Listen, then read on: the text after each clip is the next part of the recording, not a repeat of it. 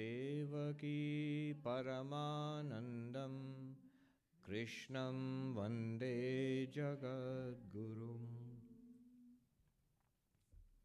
So we were in the third chapter of the Bhagavad Gita. A couple of verses which we did last time. Let's chant them together. I have a few comments on those before we move on. This is chapter 3, verse number 17, 17 and 18. यस्तु आत्मरतिरेव स्यात् यस्तु आत्मरतिरेव स्यात् आत्मतृप्तश्च मानव आत्मतृप्तश्च मानव आत्मन्येव च सन्तुष्ट आत्मन्येव च सन्तुष्ट तस्य कार्यं न विद्यते। तस्य कार्यं न विद्यते। नैव तस्य कृतेनार्थो नैव तस्य कृतेनार्थो नाकृतेनेह कश्चन। नेह कश्चन। न चास्य सर्वभूतेषु। न चास्य सर्वभूतेषु। कश्चिदर्थव्यपाश्रय कश्चिदर्थव्यपाश्रय Verse 17 means the person who delights only in the Atman, that is our real self, in pure consciousness, who is entirely satisfied with pure consciousness, the real self, is entirely contented in the Atman. So, three words who delights in, who is satisfied with, and who is contented with the Atman within. That person has no duties to perform. That is the 17th verse. 18th verse is such a person has nothing to gain by action or anything to or nothing to lose by inaction in the world such a person does not depend on any being for for anything. There's no purpose for which that person will depend on anything or any person anything in the world. So this is the what is what's being talked about? First of all it does not directly apply to most of us here unless you are enlightened already. It's talking about the perfected state uh, of uh, jivan mukta an enlightened person. But it's worth considering worth looking into see at the beginning of spiritual life as we begin to understand this higher quest spiritual quest there is a tendency to withdraw from action. This withdrawal from action is called nivritti. That means circling inwards. When i run out into the world to get things objects uh, money um, achievement learning fame relationships. When i'm running out into the world i want i want. That is called pravritti. Pravritti means circling outwards moving outwards from the center. And that pravritti can be of two types. It can be uh, dharma it can be adharma. In the sense it can it can there can be moral action or one might do that immorally also. It can be moral or immoral and there one must know what is right and what is wrong and try to do what is right and avoid that which is wrong but uh, and nivritti this inwards withdrawal from worldly action when we realize that the reality is not to be attained in the world true peace, lasting joy, overcoming of suffering is not possible through pravritti by being engaged in the world. The immediate tendency is to withdraw. I don't really need these things. So why should I do these things? Let me withdraw. And that's exactly what Arjuna was doing. See, um, when he heard about Vedanta in the second chapter, that the Atman is beyond any action, it is pure consciousness, pure being. His immediate reaction was, Good, that's what I want, so I don't want to fight this stupid war. I don't want to be involved in all of this.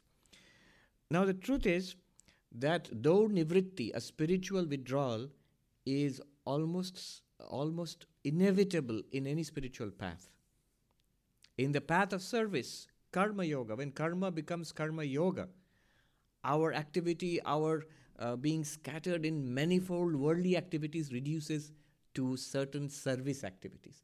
I'm working for the welfare of others. I'm working as, um, as service, in devotion to God. And what about the hundred other things you were involved with earlier? I don't want them anymore. I have nothing really to gain from them. So activity is reduced. In Bhakti Yoga, my affections were scattered among so many people and things and places and objects in the world and activities in the world. My affections are now pulled back from all of that and focused only on God. Again, you see withdrawal. And it's most evident in Raja Yoga. When my mind was scattered in a thousand things, I used to think about so many things about the world. Wanting something, being anxious about other things, being fearful about something, hoping about something else, remembering things about so many things and people and places and activities in the world. That's the mind turned outwards, pravritti.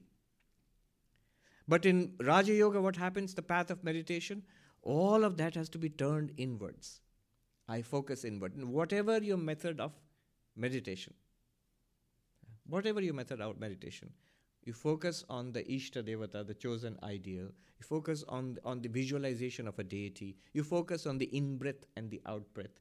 Even the witness meditation, let the mind run as it will. There it does not, nobody ever tells you, let the mind run, run as it will, and that's the end of it. No, you are the witness. If you flow away with the mind, then it's not meditation. so, whatever form of meditation, it's still withdrawal. Notice then, all spirituality definitely begins with a kind of withdrawal, kind of stepping back from whether it's the path of action, path of devotion, path of meditation. But the path of knowledge points out something very vital. Neither action nor inaction, neither pravritti nor nivritti is the reality. The reality is beyond action and inaction. It is beyond pravritti and nivritti. That unattached, pure consciousness, which is alike the witness of all our activities and the witness of our inactivity, which in itself has no connection with activity or inactivity. That pure consciousness is the truth. The way of knowledge tells us that. And that pure consciousness, that Atman, our real self, underlies all our activities, worldly activities and spiritual activities. It underlies all our engagement with the world and withdrawal from the world, all our pravritti and nivritti. In itself, it's neither pravritti nor nivritti. It's always there. That is something to be understood. Pravritti, walking, running, that is moving, action. Sitting down, inaction. Speaking, action. Keeping silent, inaction. Eating, action. Fasting, inaction. Waking, there will be action there. Deep sleep, inaction. In all of these cases, this is pravritti and nivritti. The Atman is the same everywhere. That has to be understood. Otherwise, in the path of, uh, in, the, in, the, spiritual path, it's often the attraction of nivritti. In worldliness, pravritti is the attraction. In worldliness, also there is nivritti, inactivity. That's called laziness couch potato. Uh, that is tamasic. Spiritual seeker, genuine spiritual seekers do try to withdraw from the world, and that's good too. A certain stepping back is necessary, but always to keep in mind. So, in all of this, to keep in mind that reality which you are seeking, call it God, call it the Atman, call it the Absolute, whatever you call it, on the emptiness, the Buddhist emptiness, clear light of the void, whatever you call it, is beyond activity and inactivity. It's beyond both. It's only when that pure consciousness, the Atman, becomes identified with the body mind, then the two divisions become clear activity and inactivity. As such, for the Atman, there is no activity or inactivity. But when you become identified, when I'm identified and I'm limited to this body mind, as we are, as we are identified with this, I think I am this, then clearly there is activity and inactivity. These two divisions become very clear. Notice action and inaction, karma and akarma, pravritti and nivritti, both are actually action. Until we are enlightened, until we realize ourselves as the transcendent consciousness, until that, as long as we think of ourselves as this being, body, mind, thoughts, emotions, then whatever happens is action, is within the realm of action. Eating is action. What about fasting? It's action. You already know too much Vedanta. you say, no, fasting is not eating. How can not eating be an action? You're not doing anything. How is it an action? But fasting is an action. It requires effort. It's deliberate. It's consciously done. In Indian languages, suppose Bengali, kachi means eating. It's a verb. Upavas korchi. If you translate, I am doing fasting. Look at the do verb there. Psychologically, if you look at it, even sitting quietly and in meditation seems the most inactive thing ever. That's also action. It's taking a lot of effort, especially for restless people. You know? Takes a lot of effort. Apparently, nothing is happening. That's also something happening. That's action. I saw this cartoon once. Um, meditation teacher is teaching the st- meditation student. The teacher is sitting like this, student is sitting, the student is looking like this at, at the teacher. what, what next? And the teacher is also looking at the student. This is it, nothing happens. that's it. but that's also uh, action. Action and inaction both are action. Also, one more thing to be noted the entire range of action and inaction, including all spiritual practices, up to the highest nirvikalpa samadhi, the entire range is within Maya. In Bengali, uh, Sri Ramakrishna used to say Maya Elaka, the area, the kingdom of Maya, the area, it's within the boundaries of Maya. Within even Nirvikalpa Samadhi. So, why? How do you know? The highest Samadhi is within Maya. Why do you say that? because it has a beginning and it's an end. You put in a lot of effort to reach that state. Are you always in Nirvikalpa Samadhi? Of course not. Somebody else might be, but I am not. I am working towards it, towards a high meditative states If you're working towards it, it's something that is produced. It's still within action and still within Maya. Only Atman or Brahman, the Absolute, is beyond Maya. So that's another point we have to keep in mind. another point about action and inaction. This identification of the body with the um, with the, with the Atman, its identification means only because of um, ignorance. I do not know what I really am, so I think I am this body mind. This identification is always involved with selfishness. There is an amount, there is some kind of selfish motive always involved in action, most cases. Something.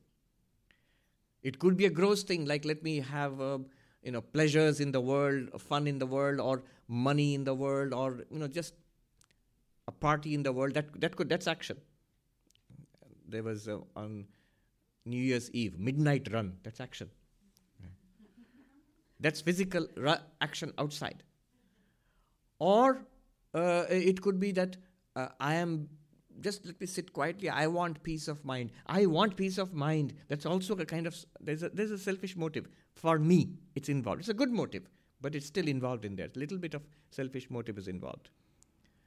The person they're talking about here, the enlightened person, has no selfish motive. The moment we realize we are the Atman forever beyond action and inaction, all selfishness disappears. And therefore, therefore, the activity of such a person is unselfish. All the action that originates from um, an enlightened being is unselfish. No, not for the sake of that particular body and mind. Some of it may be natural, feeling hunger, eating. But generally, the action that they deliberately undertake is for the welfare of others, is a blessing to others. That's one, one thing to understand. The verse says, Tasya karyam na vidyate in 17th uh, verse number 17. For the person who is enlightened, who has who delights in the pure consciousness, who is completely centered and stable in the pure consciousness, for that person there is no, it says there is no further duty. Karyam, the word karyam means um, in Sanskrit, kartavya karma, the thing which has to be done. Thing which is our duty to, the duty that we have to perform. For such a person, there is no more duty. Who has duty? Who has duty?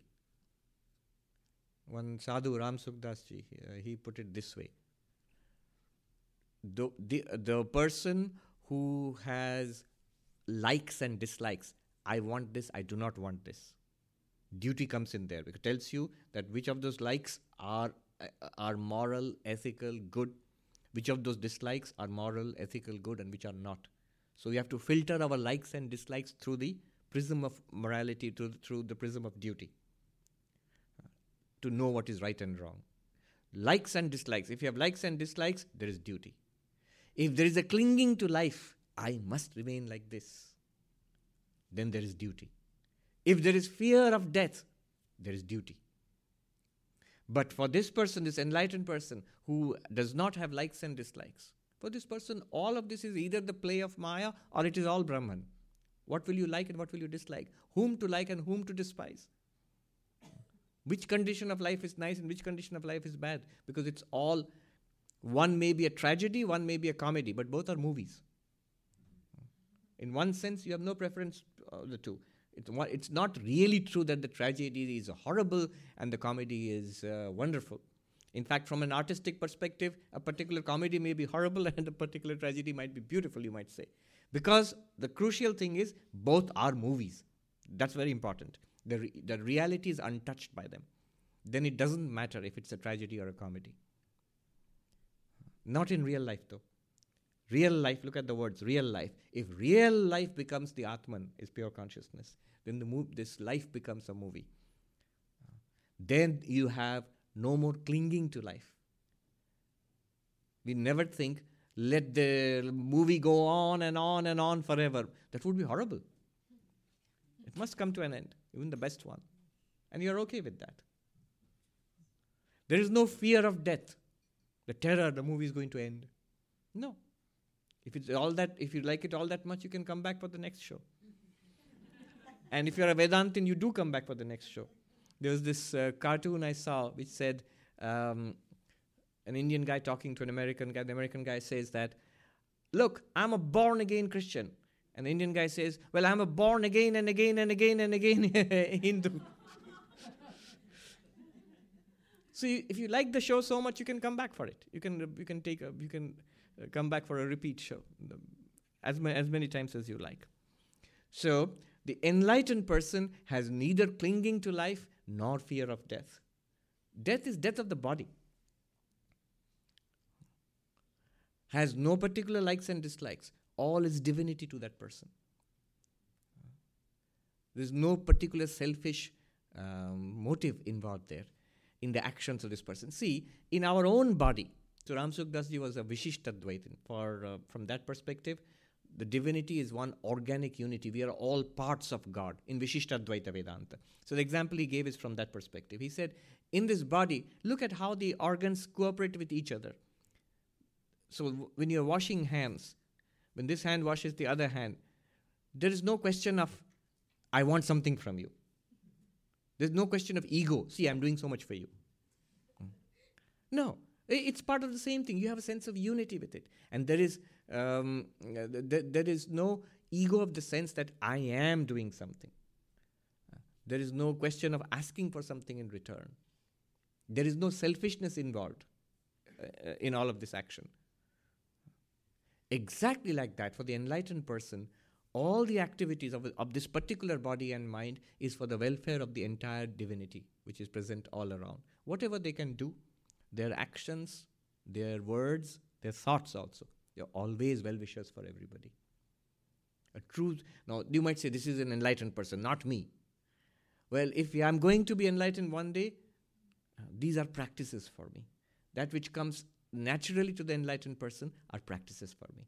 Long ago, um, in the second chapter, when we are studying, there Shankaracharya in one of, one of the places he comments that what is the use about stud- what is the use of studying about enlightened people?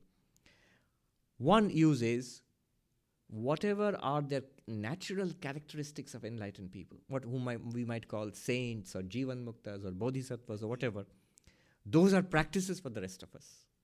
We try to emulate, we try to be like that. Today, it's not relevant really, but today I was reading a nice article on existentialism. Very nicely, a philosopher, professor. Uh, it's sort of a turning of, of kind of um, change in the wave of thought.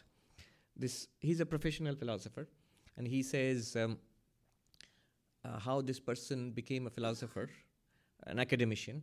He says he was a boxer and a philosopher, and bad at both. So he was very unhappy. He writes in that article. He was very unhappy, and he had decided to kill himself, to commit suicide. And he was sitting in a coffee shop, and on the table there was this book. It's a book by the Danish philosopher Kierkegaard, Soren Kierkegaard. Yeah, he's, a, he's a, like a the Ur existentialist. Before existentialist, where existentialist, he was an existential that way. Um, so he's a Christian existentialist. So there, when he reads this book, he immediately feels that uh, there is some higher purpose in life. It's not little ups and downs of life really don't matter. And that higher purpose is deep within us. It's our own real nature which we are seeking. So he says he he actually stole the book. He put it under his hand and he took it and he read the book. And he says it saved his life. And he went back to both boxing and philosophy. So now he's a philosophy professor and he's too old to box, but he's a boxing coach also. Uh, why am I saying this? Okay. In that article later on, he says, in modern thought, it is fashionable, it is the style to be suspicious of everything. It, this starts from Nietzsche. It's called the hermeneutics of suspicion. So you talk about any kind of ideal, unselfishness, enlightenment, spirituality. And the hermeneutics of suspicion is look closer. There's something else behind it. It's just a mask that people are showing to you. For anything higher, noble, the, the idea is to deconstruct it and find something behind it, which is almost inevitably nasty and low. That is the style. And this is uh, the trend of academics all across the modern world now. Many people don't know why they do it because the whole idea often of writing an academics paper, uh, academic paper, I'm talking about the, the humanities. Um, the whole idea of often writing an academic paper is to expose something, is to show how horrible things are.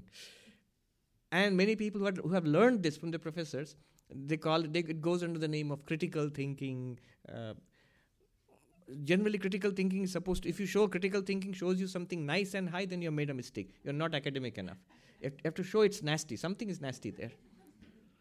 So a person is unselfish dedicates uh, all his or her life to the baby taking care of the poor or the homeless well dig deeper find out what happened in that person's childhood maybe the person was not a success a loser at school or something like that now wants recognition from others and is doing it this way. So, really, the person is not concerned about the homeless or the poor. Really, the person wants recognition from everybody else. Aha, we've got him now. And this philosopher, he says, and the point I'm making is not this. The philosopher who's written this article, I liked it so much. In the end, he says, one, let's deconstruct the deconstructionists. One reason it's so popular to do this is once I show that behind every noble thing is something ignoble, then it saves me the effort of being noble myself. I need not follow any ideal in life. I can go on doing exactly what I please because all ideals are false anyway. And I can show you. Be clever. Uh, he says that's disastrous. Some an idealist like Kierkegaard saved my life just by reading a few pages of his book. Hmm? You can deconstruct that also, but. All right. Um, yes. So these are some of the comments I wanted to make about uh, these two verses.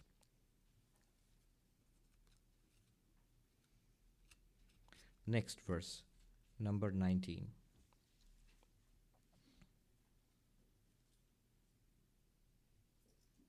तस्मादसक्त सततं तस्मादसक्त सततं कार्यं कर्म समाचर कार्यं कर्म समाचर असक्तो ह्याचरन् कर्म असक्तो ह्याचरन् कर्म परम् आप्नोति पुरुषा परम् आप्नोति पुरुषा Therefore, always perform action without attachment.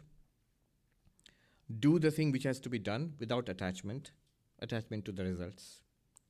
Working thus in an unattached way, in a detached way, you attain the highest. That means perfection, enlightenment, whatever you call it, God realization, nirvana, whatever you call it. In this way, if you live, if you act in this way. This verse actually brings to a, a, a conclusion a topic that was started long ago in the second chapter, the famous verse on Karma Yoga. Karmanyevadhikaraste mafaleshu kadachana. 47th verse. That the topic of Karma Yoga, how to tra- transform my day to day actions into uh, spiritual action. Why do I have to transform my day to day action into spiritual action? Otherwise, there is a sharp division between what is spiritual and what is secular. Let it be, let there be a sharp division. It, usually there is. So this is the church and this is the state. This is secular and this is sacred. This is meditation and that's work. This is God and that's the world. It's good to begin with, but it's not a good place to, to, to be in as we go on in life. Why? Because the demands of the world are so strong. You have a job and you have people to take care of. Um, I don't. You take care of me. But you guys have to go out there and, and uh, you, you have to do all of this. And it leaves so little time and energy for spiritual practice. One of my brother monks is, is humorous. He has a sort of biting sense of humor.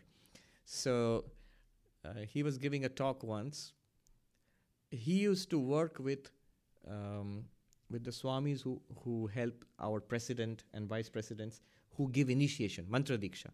So when you take initiation, there are certain things that you have to answer. Some uh, like a questionnaire is filled up. You have to submit certain uh, details about yourself.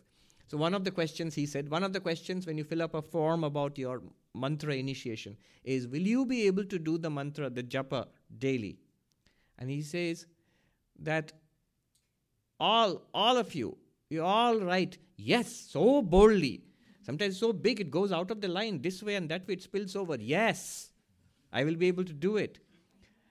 And he says, unfortunately, that boldness and that confidence disappears after the initiation. And after that, you come and say, you know, Swami, there's so much work. There's hardly any time for spiritual practice. There's, there's time for eating. There is time for everything else, but there's no time for spiritual practice. Why? There's a reason. When I make a division between what is spiritual and what is um, secular, the, what that which is secular takes up so much time, energy, and attention that the spiritual part of it diminishes. There's not enough time left over. There's not enough energy left over. And its importance diminishes. This world, why, why is it so? Because we take this world to be real. We are in a position where we take this to be real. And what is spiritual is still pretty theoretical. It's a matter of what I have read, what I have heard, what I believe in. Do you know it to be true that God exists? Right now, do you feel the presence of God and at all times? You say, no, that's difficult. But do you know that the world is real? Yes. Do you feel the presence of the world? Yes. All the time? Yes. Effortlessly? Yes. I have to put in a lot of effort to shut the world out. The world, the world comes in effortlessly. If it's the other way around, the presence of God is effortless all the time without any effort. It's always there. Then spiritual practice is no problem at all. It's automatic. But now it's the opposite. Since now it's the opposite, you have to look at what you are doing in the world outside. Not just you, us too. I remember one of my brother monks uh, went to the Swami. Sometimes we take a break from ashram work. We go off to the mountains to meditate and so on and so forth. So one of my brother monks went to the head Swami. Swami, I want to go off to the Himalayas to meditate. I want to do tapasya. Tapasya means spiritual practice. And the Swami looked puzzled. And what have you been doing here? You see, the we answer, oh, but here is a school or a hospital or a temple or a store or a bookstore or something like that. What's, what's playing in my mind? It's work. That's worship. This is work. that same division is carried on. And it's, it's, there's nothing to blame. It's natural for us. We fall into the same trap. Uh, so many funny memories come from my early monastic days. One novice was there, brahmachari, that means a beginner, like I was also a beginner at that time. And this person was very simple, a village lad, but quick to get angry. So he was sitting in the, he, his duty was to sit in the bookstore and sell the books there. The, there were spiritual books in the ashram. He's sitting there. And um, these people come, visitors, and visitors, they say lots of things, you know. So these visitors were standing there in his earshot. They didn't know whom they were opening their mouths before. they said, "Oh, these monks also do business. You know, uh, they are also in in Hindi. It's it sounds worse in Hindi. अरे ये साधु भी business करता है. And this is the sadhus also are doing business. And this brahmachari, he was so quick to you know quick temper, said, "What? You're saying I'm doing business here?" Because for him it's karma yoga, spiritual practice. You're saying I'm I'm here to do business. And when he would get furious, he would fold his dhoti in half and slap his thighs. That's, that's the traditional Indian wrestling stance. And then he jumps up on the table. and these two uh, visitors, they're so terrified and they, they fell at his feet. Mahatma ji, they said, Oh, oh, oh Swami, forgive us. Krama kijiye, Mahatma ji. so it's, it's, it's not work, it's actually supposed to be spiritual practice. Another monk I know who was a great meditator, who was very well known for from very early in the morning, evenings, he would like sit ramrod straight and still like a statue and meditate for hours on end. Now, in his meditation time in the evening, he was given the duty of uh, looking after the children who are studying. So the kids are studying, and there has to be someone to monitor the whole thing. It, it's a school, uh, a boarding school. We wondered how this monk would react because it's his meditation time. So he used to do that, that work in his meditation time. One day, at, I still remember so clearly.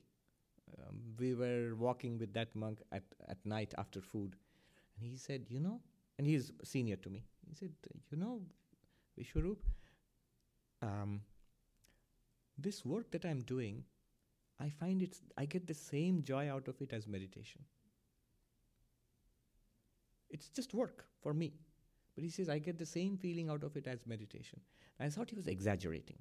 I mean, we all know the theory. Karma yoga is also supposed to be spiritual work, so it's a spiritual practice, and suppose you're supposed to be, um, you get a sublime, uh, elevated feeling out of it. You know, your mind becomes calm and quiet.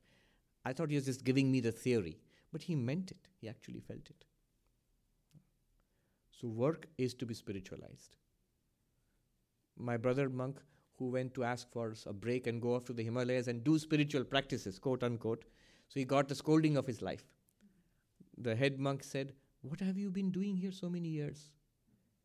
If all the spiritual practice is what you do uh, once in the morning and once in the evening, half of which you are dozing, when you're tr- supposed to be meditating, if that's your only spiritual practice and the rest of it is not spiritual practice, then you're a vagabond. So, uh, our activity has to be converted into spiritual practice. And that verse, 47th verse of second chapter, very famous verse. Karmanyevadikaras tells us how to do it. Karmanyevadikaraste. You have the right to the action alone. What is right before you, thing to be done, you have the right to do that. Ma phaleshu kadachana. Not to the results thereof. Our eyes are usually on the results. Somebody joked. For every ethical action, we don't want to do the action, but we want to get the result. And for every unethical action, bad action, evil action, we want to do the action but not get the result of that. the result of unethical action is pain and suffering and punishment. Ma phaleshu kadashan. You have no right to the results. The results will come as a, as a combination of many factors. Your work, no doubt, but your past karma, God's grace, societal factors, many things are behind it. You work for the sake of work. Then the third thing it is said in that verse is Ma karma phala hetur bhu. Do not be motivated into action for, for getting things from out of it. Your right is to the action, not to not to the things which you get out of it. And then finally, Krishna knows our, our psychology. When we are told these things, then he said, Oh, then I won't do anything. If I'm not going to get anything out of it, all right, then I'd, I'd rather relax. So the last part of the verse is, Mate sangastu akarmani. Do not be attached to inaction as either. Always work. That same thing has been said here in verse number 19. Tasmad asakta, being detached. Satatam karyam karma samachara. Keep on working. What work? Whatever is, is to be done in your life, whatever is right, whatever is your duty in, uh, in your job, in your community, in your family, what is right. Why don't people do what is right? Only reason is raga dvesha, likes and dis- dislikes. Our minds are conditioned to chase after pleasure, to avoid the unpleasant. And so, if chasing after pleasure means I have to overstep the bounds of duty, by bounds of morality, I'll do it because I can't resist it. If doing the right thing means it's unpleasant, hard work, boring work, won't do it because it's hard work, boring work, even though it's the thing to do. So the reversal is doesn't matter what gives me pleasure or does not give me pleasure. What is right, do that. There's so much discussion about this uh, in ethics. There is the teleological theory of ethics, there's the utilitarian theory of ethics, there is uh, the ont- deontological uh, theory of ethics, all big words, nothing very deep in them, but it might sound scary. I was there for whole course on these subjects only. Um, Professor Amartya Sen, who is a Nobel Prize win- uh, winner in economics, he was teaching this at, at Harvard. This, and I was sort of an auditor. I was, I to sit li- and listen. Um, there would be other professors. There were three professors from Harvard who were teaching this course on ethics. Why should we do what should be done? What should be done? One says, whatever maximizes welfare, whatever maximizes, what is welfare? Satisfaction. Whatever maximizes satisfaction, do that. So, yeah, that means I will do whatever maximizes my happiness. No, no, no. The wrinkle there, the little fine print there is whatever maximizes the satisfaction of everybody in the community. That you have to do. The utilitarian approach. There's another approach, the deontological approach, which says not what maximizes utility or satisfaction. Do what is right. Don't do what is wrong. How do you know what is right? That which is your duty, you have to do that. What is our duty? Deontology means duty, to do your duty. How do you know what is your duty? Now, that depends. What is the law is your duty. What your religion tells you, whatever you believe in, it, that your religion tells you that's the duty. What your conscience tells you that's the duty. It could differ. But these are different approaches to tell us what is right and what is wrong. So, what is right, do that. Kartavyam, karyam karma samachara. And that also do it without, without expectation of personal benefit, without an axe to grind. You wouldn't believe the amount of subtle hair splitting discussions that went on.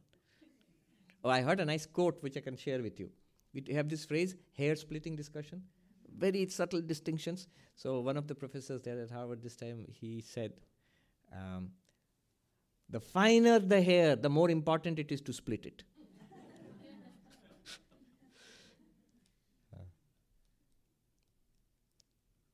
So, right and wrong, let me just share. It's sort of tangential, but if I tell the story, I'll remember the story, otherwise, I'll forget. tangential to this, but it's interesting. So, I was in this class this semester, and the discussion was on um, ethics, on right and wrong. And uh, it's not all that tangential because the, the topic of discussion was the Bhagavad Gita. Now, there is a, a famous um, experiment in ethics called the trolley problem those of you who have studied uh, um, uh, ethics, utilitarianism especially, uh, you'll know there's a trolley problem. Tr- this experiment is, it's a mental experiment, not actually done. It would be illegal to do it actually. Mental, it's a thought experiment. The experiment is this. Suppose you're standing and there's a trolley running on rails and it's rushing down out of control and you have a lever. Now you see the way the, way the trolley is rushing, it will go down this path and kill um, 10 people. They don't know that the trolley is rushing towards them. But you have the capacity of changing the track. If you pull the lever, the trolley will go not on this way but on this track. And at the end of this track, five people are standing. They will die. But then 10 people will be saved. What will you do? One might say that, oh, that's pretty easy. I have to do something and save these 10 people. But it just means five people will be killed. You can see how will be, they can make it finer and finer. Let it be 10 people and 9 people here. and, or you might say, no, my religion, my personal belief forbids me from killing anybody. I don't know what, many things can happen, so I will not touch the, uh, the liver. So different alternatives are possible. They will see what, what is your answer and how do you back up? How do you argue for your answer? So that's what they want to see.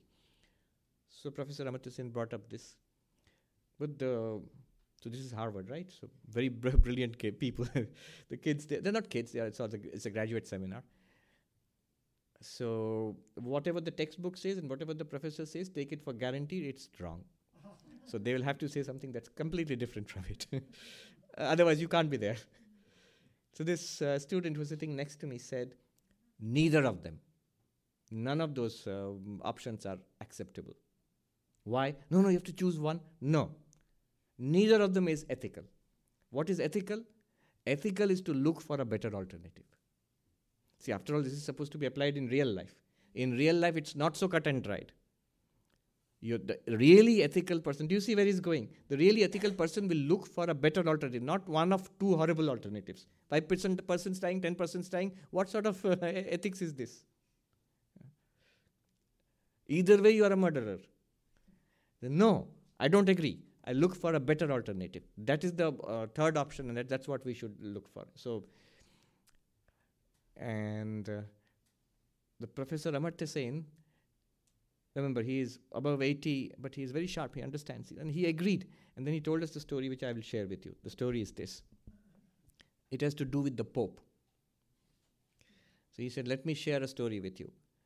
Um, he says, Many years ago, the Pope, and then he, he's, he's cute that way. He said, Not this one, not the one before him, the one before him, the Polish one, and then somebody, you have to shout into his ears, Pope John Paul II. Yes, that one he called me and uh, two other economists from Harvard. One was Kenneth Arrow, who was also a Nobel Prize winning economist. I don't know if he was at Harvard, but anyway, he. Uh, and the third one he refused to name because he's still alive. So the third one I, I will go unnamed. So three of us were called to the Vatican, among many other experts. You know, the Vatican issues what are called encyclicals. That means uh, the Pope's message to the Catholic community and to the world community at large and usually they're written in Latin. Um, so this was an encyclical about world pro- poverty and how to deal with poverty and so on and so forth. John Paul II.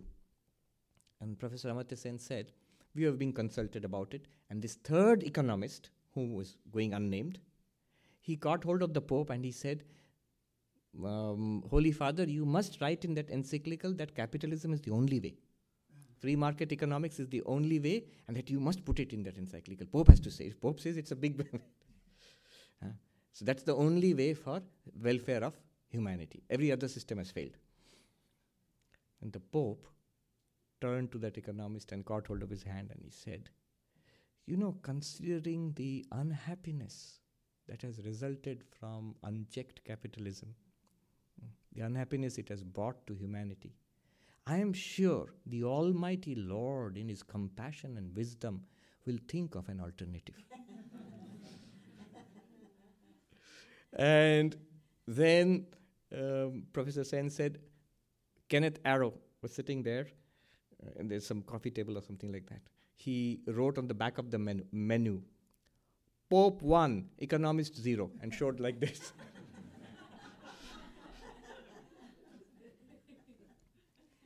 And then he had a little addition to that story.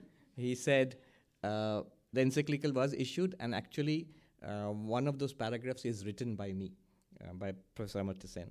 And he said that I always, ha- uh, it's a source of solace to me. He said, once if I go to the gates of heaven, I'm stopped. I will ask, I think St. Peter is at the gates of heaven. I'll ask St. Peter, look at your papers. Do you know who wrote that? you have to let me in. Cute story. But the, the mm, point is that, yes, ethical, one must search for the ethical alternative. That, that's the, that was the idea. You don't have to be trapped by the trolley problem. Uh, it, one thing that showed me was you should not be trapped by theories or textbooks. You should follow your heart and see what, and don't be overawed by authority. they are not. We may be overawed at this. Oh, Harvard, a Nobel Prize winner. But the students, they are just the opposite. You know, nothing. You don't know anything. and the things they say, they say to me. They, I hope, hope the professors don't hear it. anyway.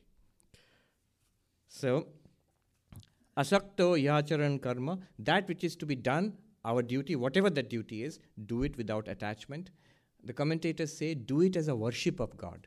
Ishvara aradhanartham. If you have a if you have a belief in God, devotion towards God, it becomes easier. Otherwise, detached action sounds so dry. so what was started in the 47th verse, second chapter, and it shows the the result of that. What what happens? 17th and 19th verse, 18th verse, and the 19th verse, that same what was said in the 47th verse is repeated. So, how does one come to this state when you are above all action and inaction, when you realize you're delighting in the self, you are established in pure consciousness? That is the result. And how do you do that? Uh, uh, 19th verse just repeats whatever has been said so far. Param apnoti purusha attains the highest. 20th verse.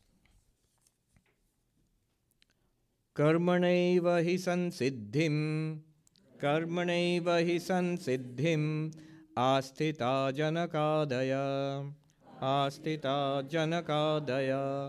लोकसङ्ग्रहमेवापि लोकसङ्ग्रहमेवापि सम्पश्यन् कर्तुमर्हसि। सम्पश्यन् कर्तुमर्हसि। is encouraging uh, Arjuna. Arjuna may have a doubt? That I'm a warrior, and uh, what you're telling may apply to some monk or something, but this doesn't apply to me. Then he says, Look at the warriors in your own um, warrior class. There was King Janaka and others who are well known in our history that they attained perfection. Sansiddhim means perfection. They attained perfection through action alone. Karmana eva. Through action alone, they attained perfection. So you also do that. The way they did it, you should do that. And even considering the welfare of the people, you should act. This is the second thing he says. Now, a couple of points here. One is, I must add or qualify what I said earlier. What did I say earlier? The pure consciousness, Atman, the reality, is beyond action and inaction. I said that earlier. Now I'm going to take it back. No, I'm not going to take it back. I'm saying it is beyond that, but also immanent in that. Action and inaction are nothing but the play of consciousness. I said pure consciousness is neither action nor inaction, is the witness of both. One. Second statement I'm making now both action and inaction are the play of consciousness. I'm in Hindi it has more punch. I'm translating what a sadhu said. अरे महात्मा जी कर्म और अकर्म दोनों ही चेतन का विलास है चैतन्य का विलास है they are vilas is a very beautiful word it's like a divine play divine play of consciousness you are that pure consciousness which is expressed in your in your activity which is expressed in your meditation also which is expressed in your waking in your dream and in your, in your deep sleep in your walking and talking and in your keeping si- silent and sitting all of them are expressions of the same consciousness Okay, this is point one. Point two. The highest is attained through uh, action. This is troublesome for us. Us means non dualists, Advaitins. Shankara is very clear about this. Action cannot take you to the highest. What can take you to the highest? Knowledge. So Shankara is very clear. What does action do? Action can do exactly what has been said earlier it purifies your mind. Our all our uh, impurities in the mind our selfishness our attachment our hungering for sense pleasures they are purified. Mind becomes clear and calm and through meditation that clear and calm mind is focused and through that focused clear and calm mind if you listen to vedanta knowledge comes. I am the pure consciousness. Always was am always will be. That is real realization. But that realization comes not through the action that comes through knowledge.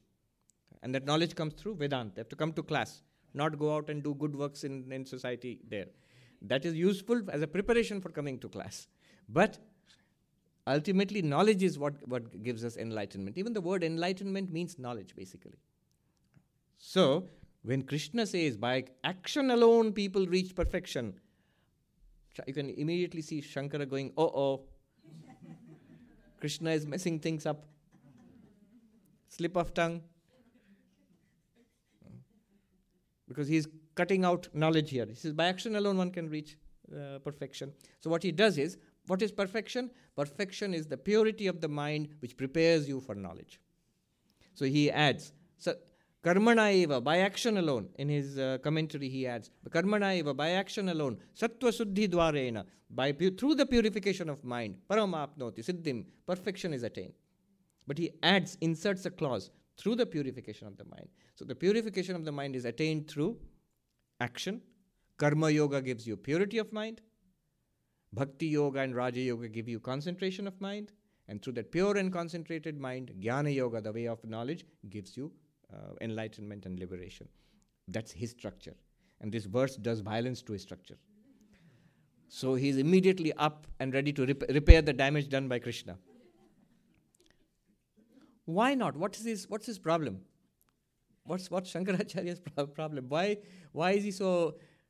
There's a very deep reason and very valid reason.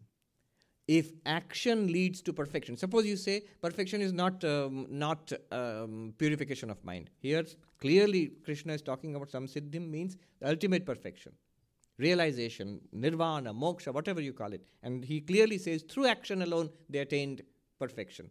Why can we not have that? So, the answer from an Advaitic perspective is if it is through action, then it must be something produced. What can action do? It can make something, it can unmake something. Shankaracharya says four things. Um, utpadya, it can produce. Uh, apya, you can attain something. Uh, you took the uh, train and came to this station and you attained the Vedanta Society. You came here. That's also action.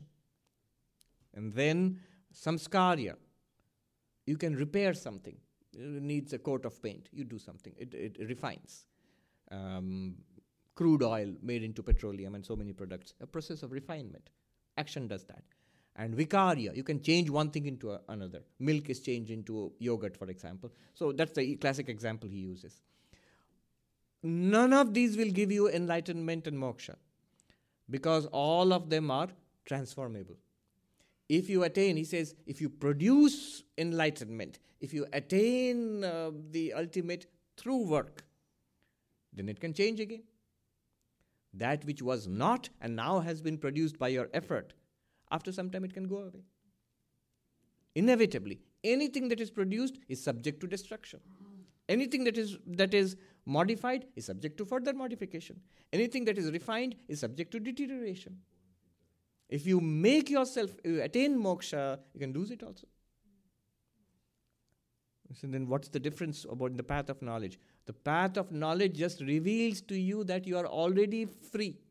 Moksha is ever attained. You say by knowledge you attain moksha, by knowledge you attain uh, liberation. But what kind of knowledge is it? Knowledge that you are the Atman, you were always the Atman. You were always liberated. Right now you are also liberated, you just don't know it. Enlightenment is just knowing it. That which it exists eternally as the very nature of the Atman. What is the very nature of the Atman? Moksha, eternal liberation. And that's what you already have. We just do not know it. And the path of um, knowledge is to reveal that to us. And that moksha can never go away. Nobody can take it away from you.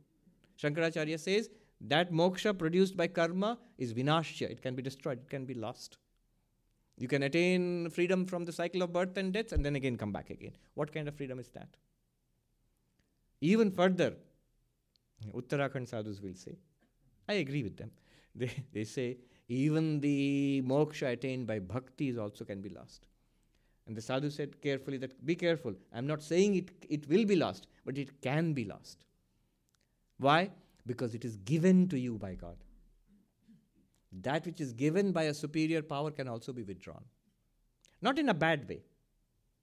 What that sadhu said, if I narrate, you will immediately recognize it. He'll say, he said, suppose by your efforts you attain, and the grace of God, devotion to God, you attain moksha, liberation. You're not no longer in the cycle of birth and death. But in a devotional path, you are ever in the blessed company of God. Now, suddenly, God takes it into his head I'm going to be incarnated. I'm going as Krishna or Ramakrishna. And he say, hey, you, you, and you, stop that meditation business. Come with me. We have to go to earth and, be, and do a lot of good to humanity. Yes, Vivekananda. Vivekananda was in meditation. And Sri Ramakrishna comes and says, Will you not come with me? Humanity is suffering. And Vivekananda uh, had to. so the Uttarakhand Sadhu said the point he took away from it is of course, the whole thing is very blessed. There's no harm coming to this enlightened person at all. They are liberated.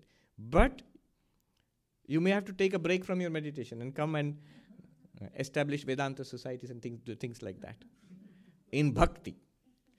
But the Jnana Siddhanta is you are ever free. And that does not prevent you from working. That's the interesting thing. It does not prevent you from establishing Vedanta societies or doing good to the world or doing whatever. Because all of this, even while doing all this action, even the enlightened are truly speaking ever, uh, unenlightened are truly speaking ever free. What to speak of the enlightened? Only that we do not know it, that's why we suffer. Those who know it do not suffer. They realize their own ever free self. Therefore, by action alone, if you attain moksha, Shankaracharya says, no, no, no, no. Big problem. By action, attaining purification of mind and then moksha. Now, Shankara gives a nice explanation. He says, then what is the meaning of this verse? What what is Krishna saying here? Three points he makes. First point Janaka and others, having attained enlightenment, they kept on uh, in that, that state of perfection as Jivan Muktas, acting for the welfare of the world. They remained in action for the welfare of the world. That's perfectly acceptable to non duality. One. Or, he says, Arjuna, you may take it in this way when Janaka was a spiritual seeker, uh, perfecting himself, he used the path of action to purify himself and then reached perfection, that is enlightenment through knowledge. Second. Third, you may say that well, Janaka did action out of a sense of duty. He was not enlightened. But you may say that now I have heard all the talks. I am enlightened. I need not do any action. Suppose Arjuna says that. He could be within his rights. Because that's what his, his argument is. I will not fight this stupid war. So, uh, suppose you say that. Then Krishna adds, Loka sangraham evapi sampashyan. Even then, if you think you're enlightened, you do not need this action at all. Even then, considering the welfare of the world, you need to do action. So these are the three points he makes. One more verse, and I'm done. Why should I act? What is it? What, what is my relationship to the welfare of the world? Suppose I don't want to do welfare of the world, and suppose I want to sit, sit quietly. I'm, en- I'm enlightened. I've realized I am pure consciousness. Let me enjoy it. Give me a break.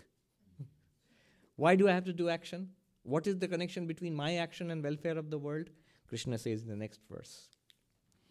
Yadyadacharati Shrestha Yadyadacharati Shrestha Tattadevetaro Janaha Tattadevetaro Janaha Sayat Pramanam Kurute Sayat Pramanam Kurute Lokastadanuvartate Lokastadanuvartate whatever the superior person does, whatever your ideal does, that people follow.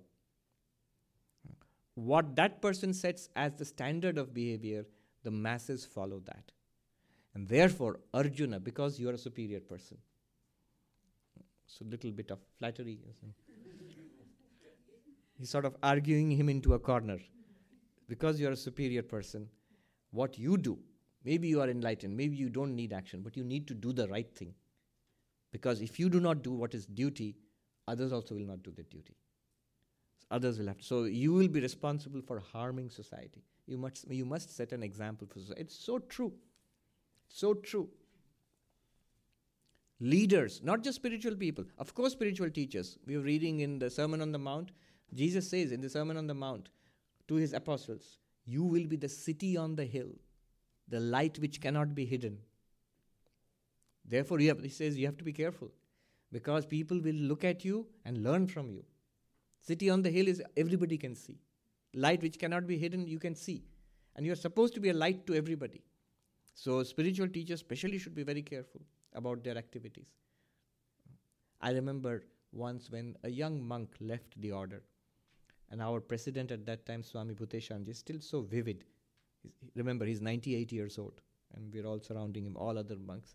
this issue came up of this young monk who had left, or he did something wrong and he had to be um, he had to be uh, expelled from the order. Now the Swami was very unhappy. He said very sat very quietly unhappy. And we all were around little commiserating, yes, yes, so bad, this too bad. Then he looked up and he said what he was unhappy about. He looked at the assembled monks, the senior monks all around him, and he said, If we seniors do not set the example, this will be the result. So he's not unhappy because that monk left. That's also bad. But he's unhappy, he's showing his unhappiness at the senior monks warning them that don't think, oh, that person did something bad and he had to be expelled. What is your contribution to that? What example have you set for that person? Definitely spiritual teachers, but everybody else also. Teachers, especially in school, especially schools, colleges, universities, yes, but especially schools. Um, leaders.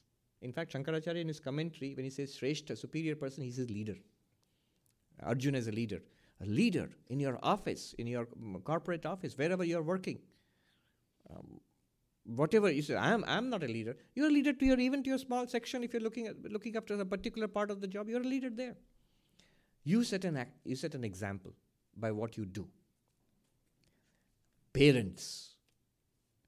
One of the toughest jobs where setting an example is absolutely necessary somebody joked, the, one of the toughest jobs in the world, one of the most important jobs in the world for which no qualification is necessary, no, no training is necessary. Uh, not qualification is necessary, training is necessary. Unfortunately, without any training and without any qualification, people are parents and they become, uh, they are in that position where they are what the children imitate.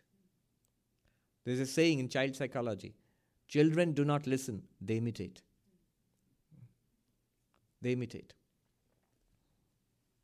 I've seen kids running around, and the father and mother come and they say, tell the kids, Do pranams to the Swami. The kid is running around here and there, jumping. And when they themselves come and do pranams, the kid also rushes. It's also a ga- game to the kid. The child also rushes and does a pranam very quickly. because it's, if the parents are doing it, it's worth doing. Until a certain age, maybe 10 or 12, I don't know what it is now, you are, parents are the heroes for the kids.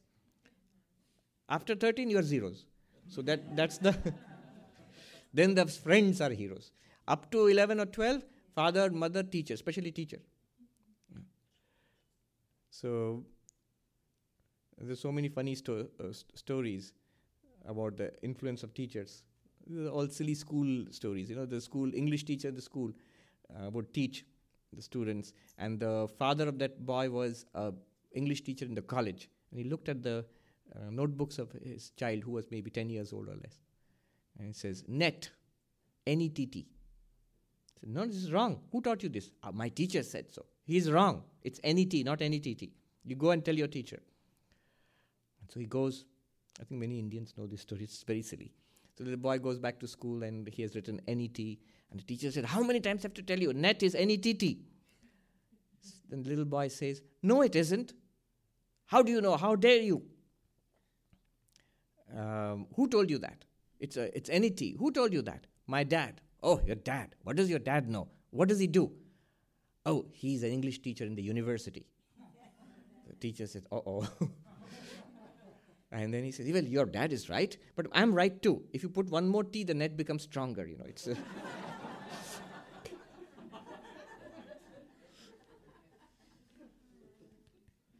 Yes. Lead by example. They always say, lead by example. In, in the army, in their office, but at home too. And in the monastery too. Of course, it always doesn't work. I'll share this little story with you. I, I, was a novice and in one of the ashrams where there were little children in the, in the hostel, in the dorms. So one of the things was all the kids had to clean the dorms. Morning and evening they had to sweep. And some of the monks were very strict, so the kids were scared of them. I was not. They were never scared of me. The problem is that um, the head Swami would, um, um, I would incur the wrath of the head Swami because the dorm I was supposed to look after was not particularly clean. Others were spick and span and shiny. And they used to have a month, believe it or not, once a month, a neatness prize, which we never won. and others won and cheered, and you know. And but the kids were always on my side. So the kids, on the day when others would win the prize for neatness and we didn't, and the kids would say, um, Maharaj, that's Swami or Maharaj, Maharaj, don't worry. They're consoling me. Don't worry. Those uh, other guys, you know, they weep 29 days a month and laugh on the last day. But we laugh 29 days a month. we weep on the 30th. So don't worry. We are happy. It's, we are okay with you. So one day I thought, I have to lead by example. So in the morning, when the sweeping was supposed to be done, I pulled out the broomstick and started sweeping the dorm. And the kids, you know, they were sort of relaxing. And then they looked at me. One by one, they sat up and looked at me, what I was doing I was sweeping the dorm silently in, in with a grim face, and and sort of praise which says, "So this is what it has come down to." Uh, and then one of the kids started clapping, and all the kids started clapping. What happened? They said, "This is the kind of warden we want. Eh, very good. Go on." You know, like. they're too clever for that lead by example thing. that is not going to fall into that trap. Mm. All right. Do we have a question? Um, Karmana eva hi sansiddhi mastita janakadaya. And on the next one, yad yad acharati shreshta. Whatever the superior person does, that um, others imitate especially true in spiritual life but uh, in, in uh, every other aspect also and that's true for all of us. It's not just the guru or the CEO um, or the, the president of the university who has to do that. All down the ladder, all of us, we have to set an example. And it's a responsibility. Any, any comments, questions? Yes. Uh, Swamiji, about the, the, difference between karma and and knowledge or whatever. It's like, I mean, you learn by doing things. I mean, you if you put your hand in the fire, you burns, and you don't do that anymore. So yes. what what what is the necessity of like keeping it so separate? Like, you know, yes, I mean? yeah. Um, you might say, what is the necessity of keeping these two separate? For example, we learn by doing things. That is true. Remember, there's only one kind of knowledge he's speaking about here knowledge of our true nature which is permanent and unchanging. The rest is all true. In the world, of course, you have to read books, you have to go to the lab, you have to live life, then you know.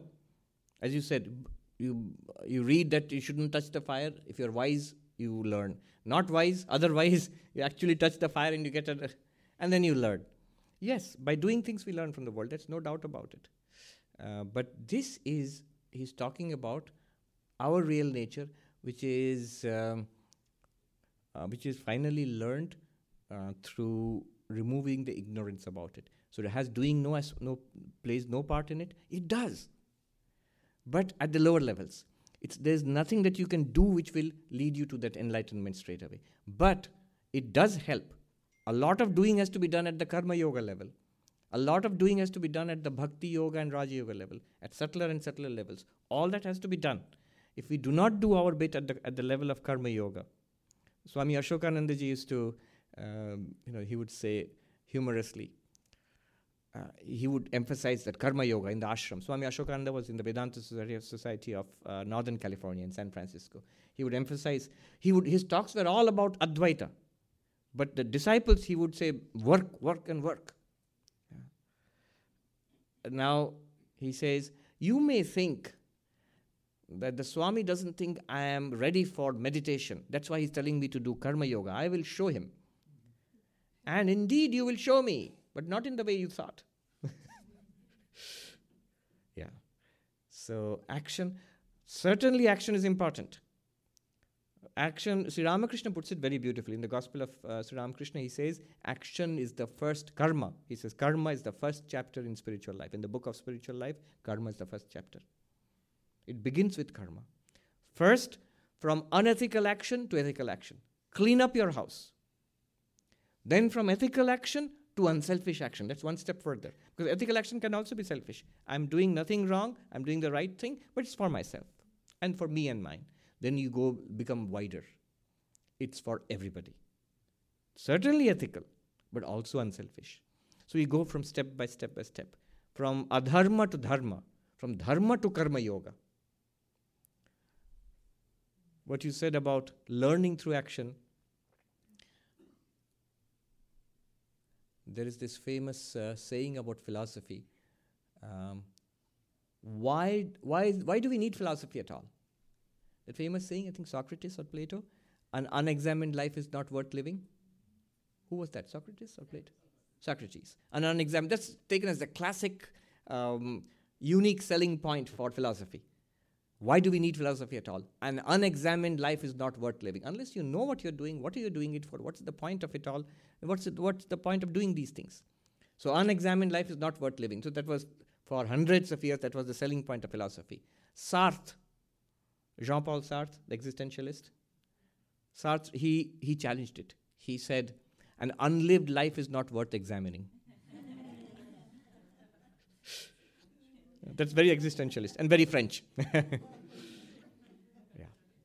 So action has its place, but what Shankara is saying, by doing things, um, you may prepare yourself, but ultimately, enlightenment is a matter of knowing or not knowing. And that knowing is helped by doing, but it cannot be produced by action itself. Also, remember the reason that separation was there, there's a particular context specific to Shankara he is interpreting the Upanishads. He's writing commentaries on Upanishads, which is Vedanta basically. But the Upanishads are embedded in the Vedas. And other than the Upanishads, the rest of the Vedas are concerned with action. So, in order to distinguish the Upanishads sharply from the other ritualistic portion of the Vedas, which were concerned with fire rituals and yajna and all of that, so he had to make this sharp distinction. Yeah. I remember in his the first line to the Ishopanishad, the uh, Ishopanishad, the first line, the commentary is uh, the first line when Shankaracharya starts his commentary in the Ishopanishad. The first line is Ishavasya mityadyo mantra na karmasu viniyuktaha. These mantras which are starting now, the Ishopanishad, Ishavasya mit, uh, idagam sarvam, these mantras have no connection to karma.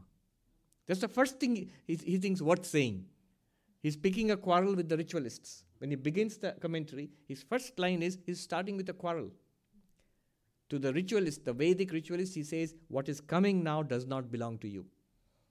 And it's a radical thing to say because the Ishavasya Upanishad is the 40th chapter of the Shukla Yajurveda Samhita. It's a, imagine a book, 40 chapters.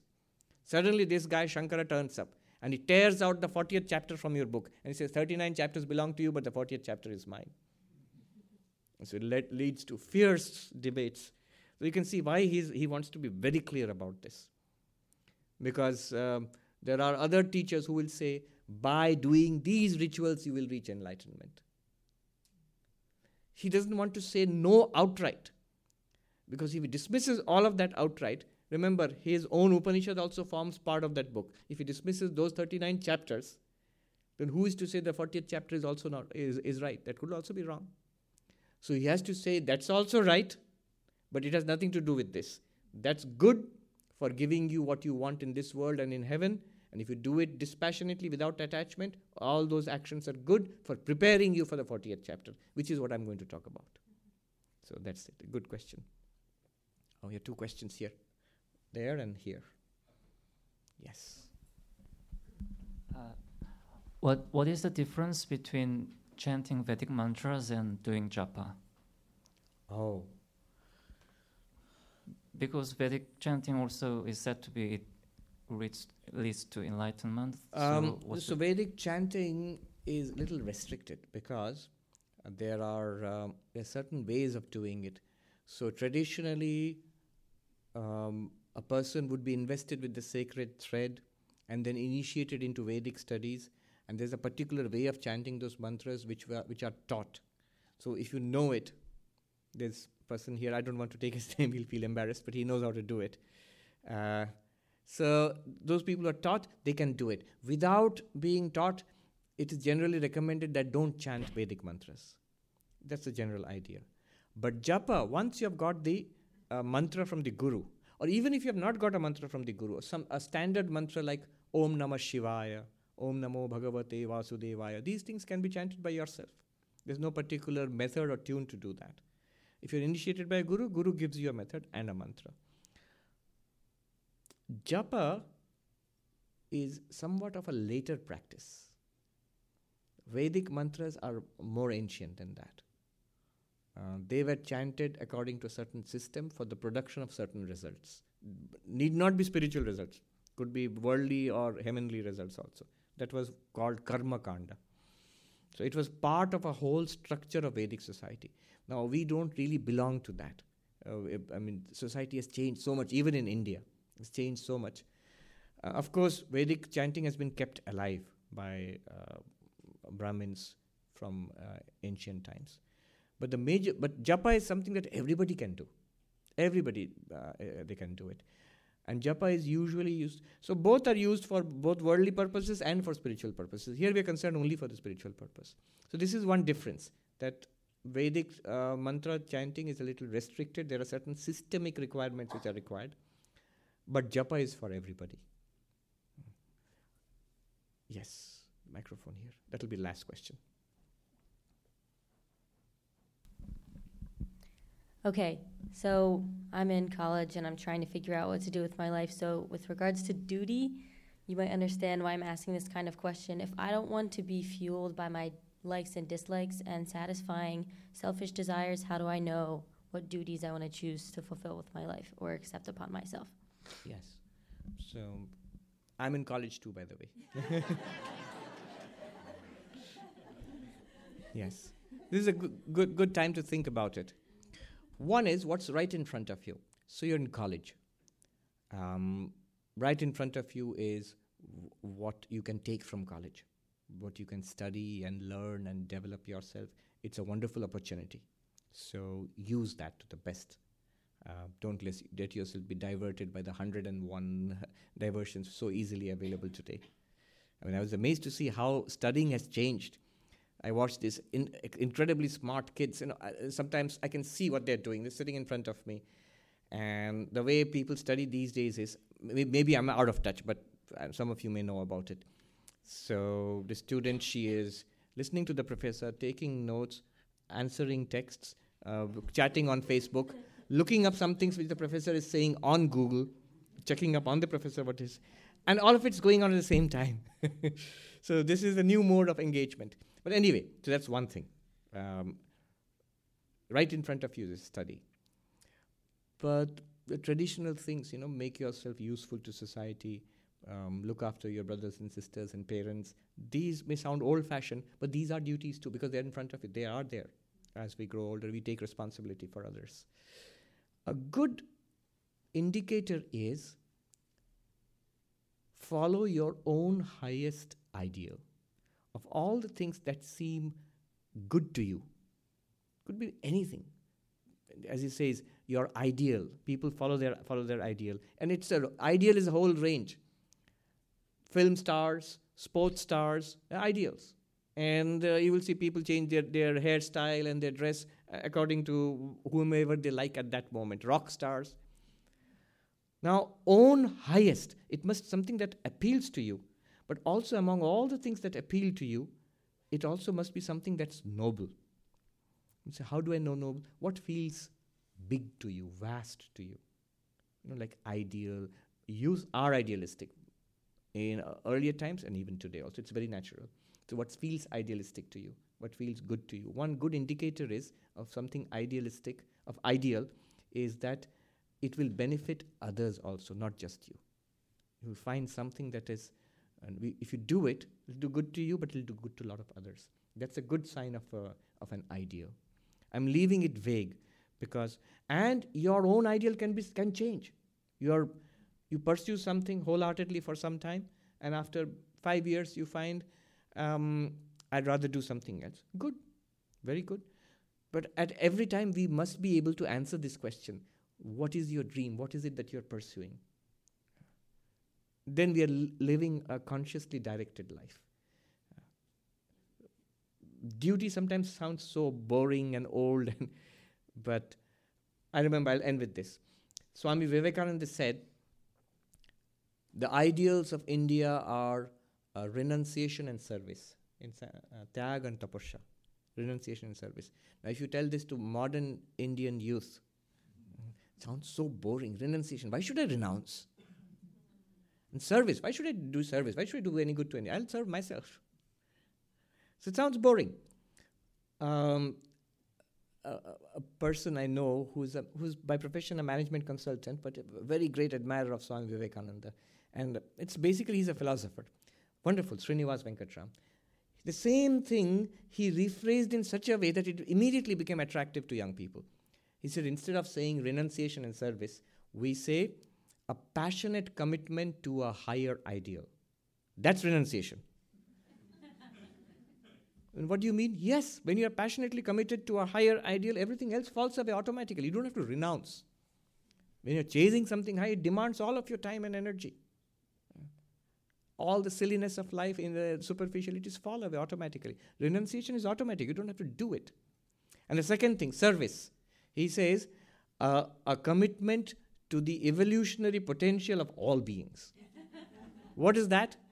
That I seriously believe everybody can be better than they are physically, morally, emotionally, intellectually, socially.